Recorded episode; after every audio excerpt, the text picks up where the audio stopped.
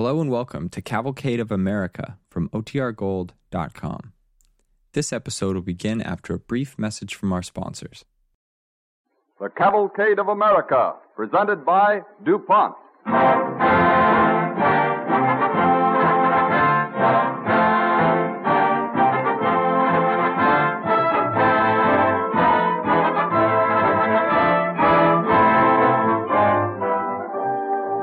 This evening, the DuPont Cavalcade tells the story of an American girl who astonished the world with her discoveries through a telescope. Maria Mitchell, first American woman to win world renown as an astronomer. If our listeners could find telescopes powerful enough, probably a lot of them would aim at the site of New York's World Fair to see what's going on in preparation for the 1939 World of Tomorrow exposition.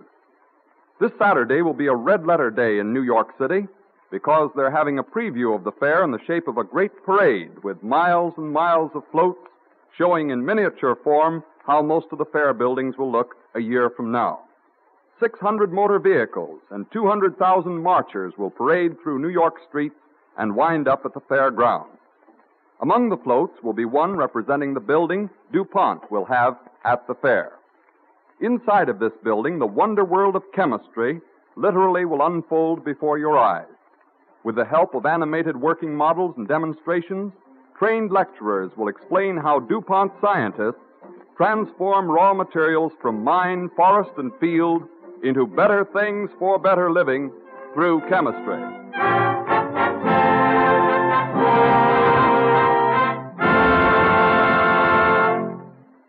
As an overture, Don Voorhees and the DuPont Cavalcade Orchestra play a special setting of the melodic Stardust.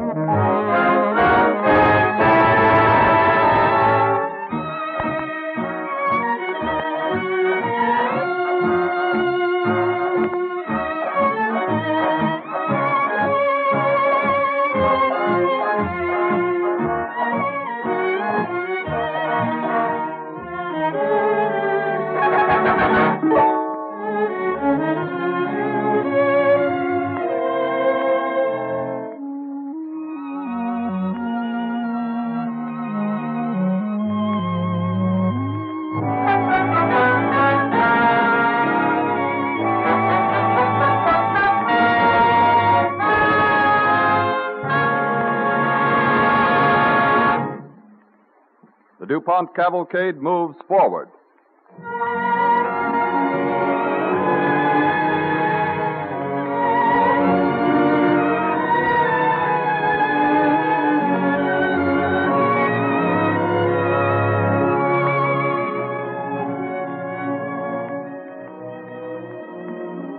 Maria Mitchell, America's first great woman scientist, was born August 1st, 1818, of Quaker stock on the historic island of Nantucket, off the coast of Massachusetts.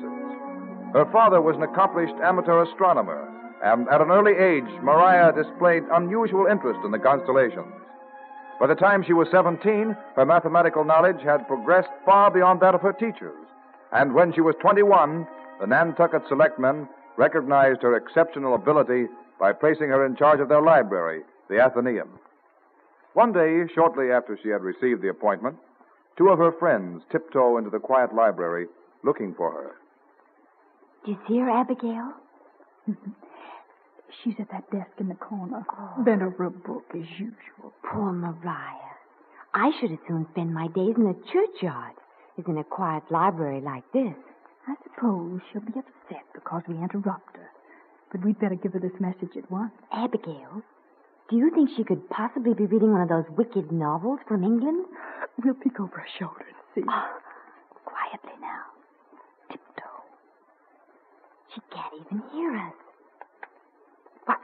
The book is nothing but figures. Mathematics. Huh? Oh, Martha and Abigail, I didn't hear you come in. And you were too busily absorbed.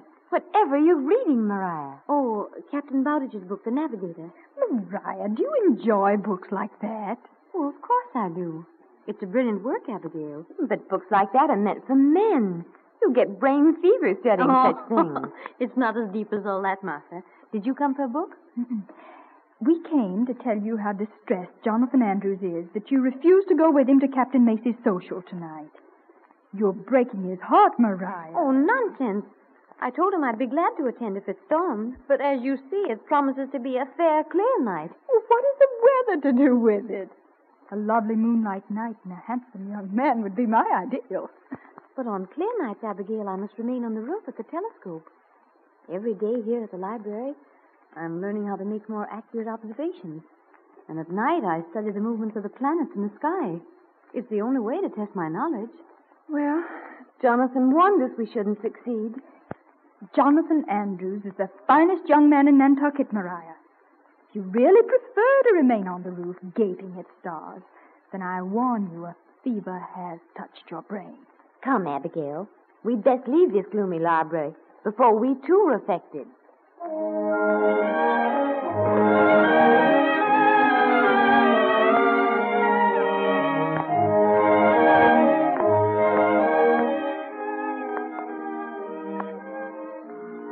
Despite the scorn of her less serious-minded friends, Maria Mitchell continued to study mathematics in the Nantucket Library and continued to spend every clear night at the telescope on the roof.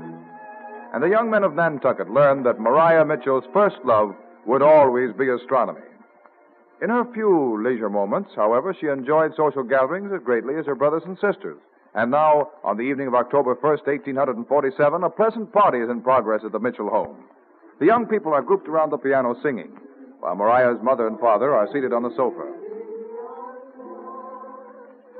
William, has thee seen Maria? She's not with the others at the piano. Thee should know as well as I where she can be found. At the telescope, even tonight. I'm worried about Maria, William. When she was a child, I thought her interest in astronomy was a passing fancy. But the years have passed, and she's interested in naught else. Yeah, I'm proud of our daughter, Lydia. I believe her knowledge of astronomy is as great as that of Professor Bond at Harvard College. Why, William, Professor Bond is a distinguished scholar. He's a man with a man's brain. Thee will repent such a vain boast about our daughter. Father! Father! Oh, here comes Maria to join us. We need your voice in this song, Maria. Oh, will you please excuse me a few minutes longer? I must speak with my father at once. Is there something strange in the skies tonight, Maria? Only an observation I wish my father to check. All right, I'll come, Mariah. Whenever I look through Mr. Mitchell's telescope, I see only cloudy specks. Oh, Mariah, can't you postpone your stargazing? Won't you all sing again? Please don't wait for me. All right. Father, will you please come up to the roof at once? There are clouds in the sky. A storm is blowing up. Come, child, but what's remarkable about a storm over Nantucket? There's not a minute to lose. Please, come quickly. I can't mount the stairs as fast as thee, you know. Oh, there. Thunder. They must see it before the storm breaks. See what, Mariah? The new comet. You observed a new comet? Yes, I saw it last night, but I didn't wish to mention it. I thought it might have been a nebula. But tonight it's changed its position? Yes. Oh, hurry, Father. You see, the clouds are gathering. I'll lift this door for you. Yeah, it looks like we're in for a sou'wester. Look into the telescope. See? Look closely. Is he certain of its position? Yes. It's nearly vertical above Polaris, about 5 degrees. Does he see it? Oh, I fear the storm is going to break. Nearly vertical above Polaris, about 5 degrees. Huh? Yes, I see it, Mariah. Thee has discovered a new comet. Thee must announce this to the world at once. Oh, but I should be so humiliated if I should be wrong. Astronomy is an exact science, child. Thee knows from thy mathematical computations that this is a new comet, does thee not? Yes, that I do know without a doubt, but surely I'm not the first to have observed it. Whether or not thee is the first is of small importance. And now I believe the time has come for thee to take thy rightful place among the scientists of the world, Mariah. I write to the Harvard Observatory tonight.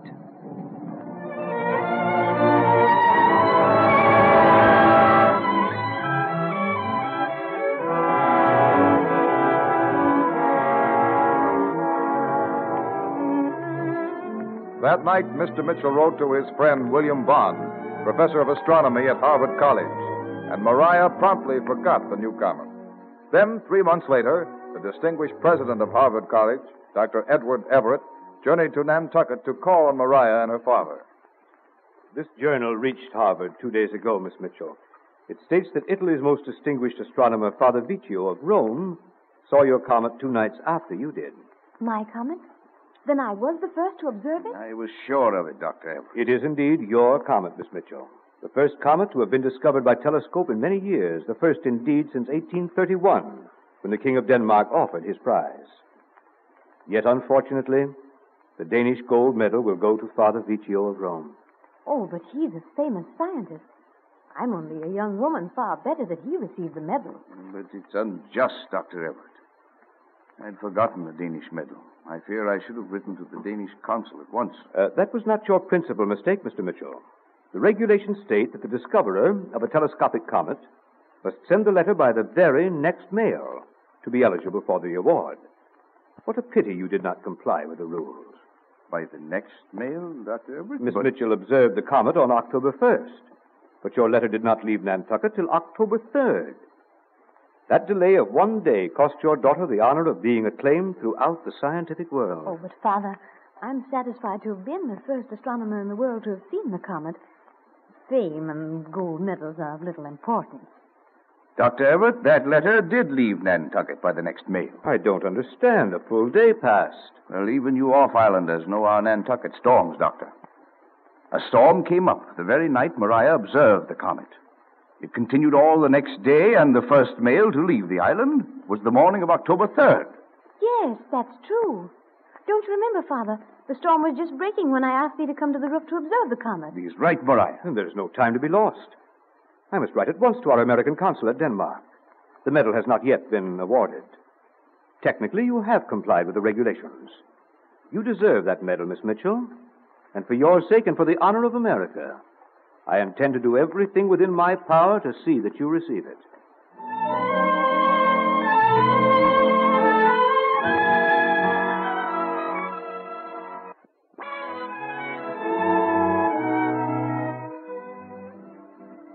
It was not until 1849 that the announcement was made that Maria Mitchell had been awarded the gold medal of the Danish king. And it marked the first turning point in her life. She was hailed throughout the world as one of its leading scientists and astronomers. Other honors followed. she was made the first woman member of the American Academy of Arts and Sciences. And in 1857, she spent a year in Europe at the invitation of leading scientists. In 1861, following the death of her mother, she left Nantucket and moved with her father to Lynn, Massachusetts. Here she set up a small observatory and planned to spend the rest of her life in quiet study. But one day in 1865, when she was 47 years old, a visitor came to the house, Matthew Vassar, and his visit was to mark a second turning point in her life. I hope you'll forgive this intrusion, Miss Mitchell. It is a pleasure, Mr. Vassar. I've been so interested in reading about your college for young ladies. I wish you all success in your undertaking. Miss Mitchell, I have come to you today to tell you that the success of Vassar College depends in great measure upon you. Upon me? Oh, you can't be serious, Mr. Vassar. I have come to ask you, no, to plead with you, to become the first professor of astronomy at Vassar College. Why, I've never taught anyone in my life. Oh, I should never be a suitable professor for any college. You are better known and more deeply respected than any woman scholar in America. Oh. I shall be very frank, Miss Mitchell. If I can announce to the world that a scientist of your reputation is one of our first professors, it will inspire confidence in the college. It will assure us of the public support we must have. But, why, it's out of the question. I'm not a young woman, Mr. Vassar. The best years of my life are past. I have planned to spend the rest of my life at my telescope and with my books. Miss Mitchell, one of the most prominent men in the country has wagered me that a scientist of your reputation would never demean herself by teaching in a college for girls. Oh, but that is not true. I believe teaching is the worthiest profession in the world. My fear is that I am not capable of it. And another gentleman has promised to contribute a large sum of money to the college the day he hears that Miss Maria Mitchell has consented to become a professor. Why, I don't know what to say, Mr. Vassar. I've never dreamed of such a thing. I know that I'm asking you to make a great personal sacrifice in giving up your independent study. But I'm not being selfish. I'm asking you to do this in the name of the thousands of American women who are eager for knowledge. I'm afraid you overestimate my abilities, Mr. Vassar. You have set a brilliant example of what an ambitious woman can accomplish. Will you not follow a new path now and help open the door to a college education to all women who desire it? Mr. Vassar, do you realize that you're asking a woman of 47 to pioneer along a new and difficult path? True, if I succeeded, it would bring me greater satisfaction than any work I've ever done. But it's a fearful responsibility, molding the minds of young people. I must have time to think. May I give you my answer within a week? Thank you, Miss Mitchell. I beg you, consider carefully, for your decision may well mark a turning point in the history of higher education for American women.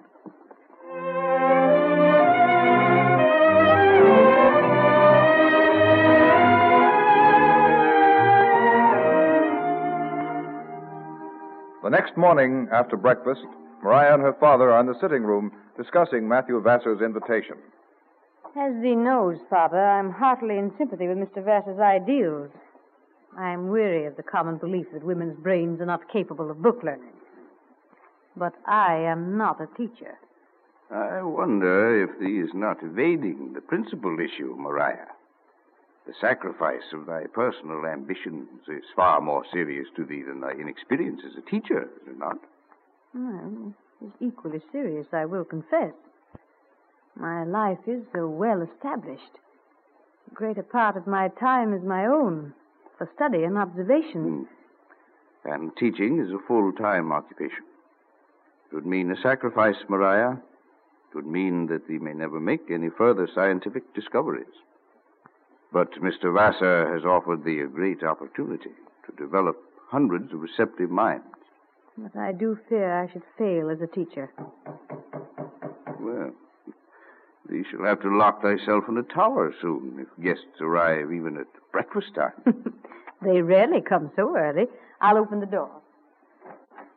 My dear Miss Mitchell, you are Miss Maria Mitchell, are you not? Yes, I'm Miss Mitchell. Won't you come in? Thank you. This is my father. How do you do? You do, madam. I've come all the way from New York to see you. I know you're a very busy guy. I won't even tell you my name. I'm fairly well known. I'm embarrassed about asking this. Is it a question about astronomy? Oh, certainly. Miss Mitchell, this is my problem. I'm a widow. My poor dear husband died 2 years ago, and now there are two men who insist they are in love with me. I admire them both, but simply don't know which to marry. That's what I've come to ask you. My dear lady, how could I possibly advise you about your personal life? You tell fortunes, don't you? I tell... Of course not. But aren't you the Miss Mitchell, the astronomer? Oh, now I understand. You thought I read fortunes by the stars. Oh, I've been told you know everything about the stars. But what can you tell if you can't tell fortunes? Well, I can tell when the moon and sun will rise.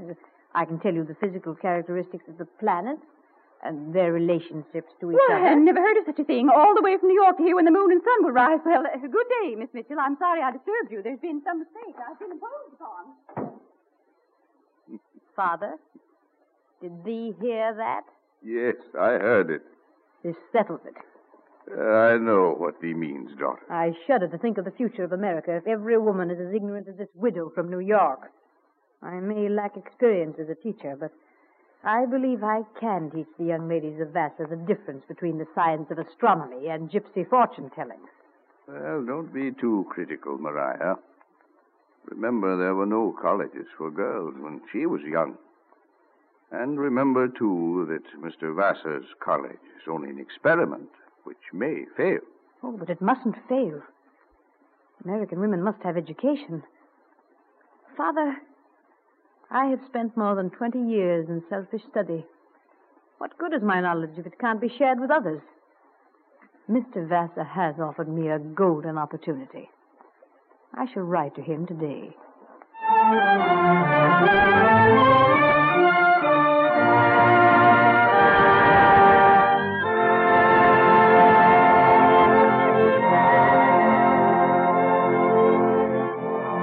So at the age of 47... Maria Mitchell embarked on a new career.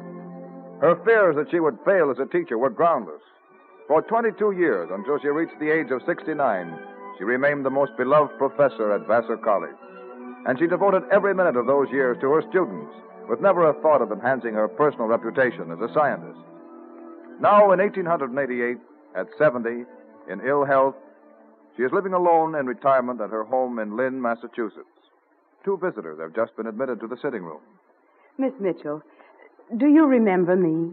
I'm Mary Armstrong, the class of 1869. I'm now Mrs. Warren. Mary Armstrong, my first astronomy class. Of course I remember you. You were the pretty girl who told me you had elected astronomy because you loved to gaze at the stars. Well, I was sadly disillusioned. We all thought that astronomy would be a popular course until we discovered that we were expected to study mathematics. And yet, how you all worked at mathematics. I was so proud of you. Miss Mitchell, this is my daughter, Anne. She's entering Vassar this year. Your daughter? To think I've lived to see a second generation into Vassar. How do you do, young lady? I'm so happy to meet you, Miss Mitchell. Mother told me Vassar would never be the same without you. And my father says that I'll never be the woman my mother is without you for a teacher. I don't think I ever met your husband, Mary. No, Miss Mitchell, but like every husband of every Vassar graduate, he's heard nothing but Miss Mitchell since we were married. Oh, I'm afraid one never grows too old to enjoy flattery. Take care, Mary, you turn my head. Any girl who ever studied under you, Miss Mitchell, knows better than to pay idle compliments. Anne wanted so to meet you. And I've always wanted to tell you how grateful we are for your help in establishing the college at the expense of your personal fame as a scientist. Oh, what matters if my name doesn't live? What matters that I didn't go on with my own work? I'm content. Some of my pupils may someday do far greater work than I was capable of. And I know some of the others will continue to seek the truth in every phase of life. as I urged you to do in that first astronomy class so many years ago. Father says that Mother was as rattle-brained as most women until she said it under you, Miss Mitchell. He says she doesn't remember much about astronomy, but you did teach her how to think clearly. Well, one of my pupils has forgotten her astronomy, but she's learned how to think. That's the finest compliment I've ever received. It's a greater reward than any teacher should dare expect. Thank you, my child. Thank you.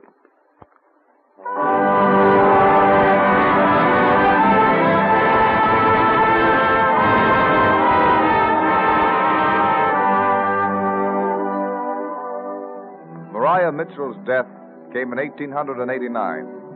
In 1902, her birthplace on Vestal Street in Nantucket was purchased as a museum and observatory by the Nantucket Maria Mitchell Association. And in 1905, she was elected to the Hall of Fame. For her untiring efforts toward the advancement of scientific knowledge and for her pioneering help in securing a higher education for American women, DuPont salutes Maria Mitchell as a brave leader in the cavalcade of America.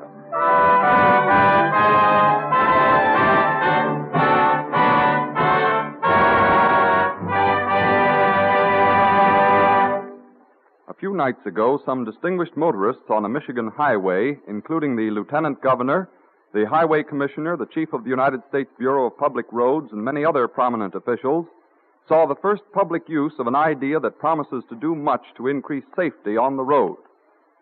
As you drive along this Michigan highway at night, each side is outlined with a string of small, brightly glowing lights that mark the way without glare as far as you can see.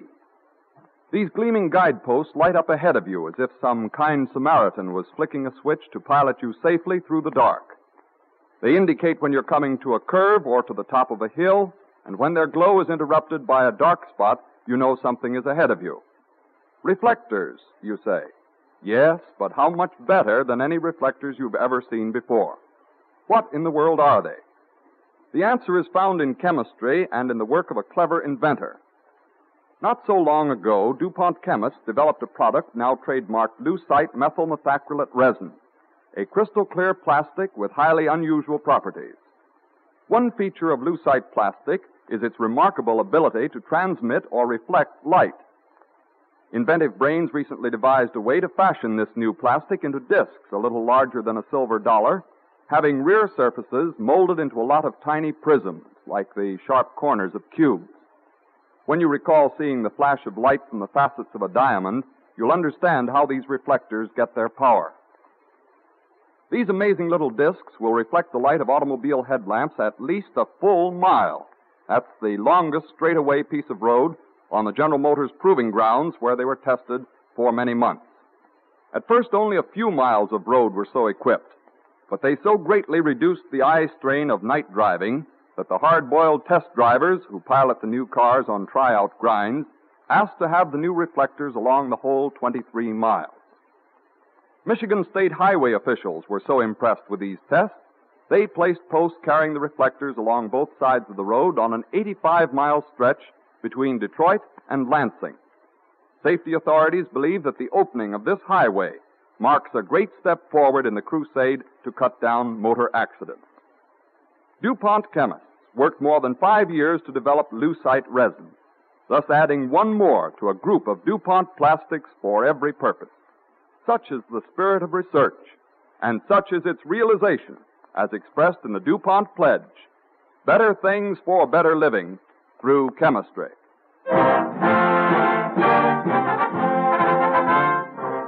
Songs of the Mississippi, the story of Old Man River as told through its music, will be the subject of our broadcast when next week at the same time, DuPont again presents The Cavalcade of America.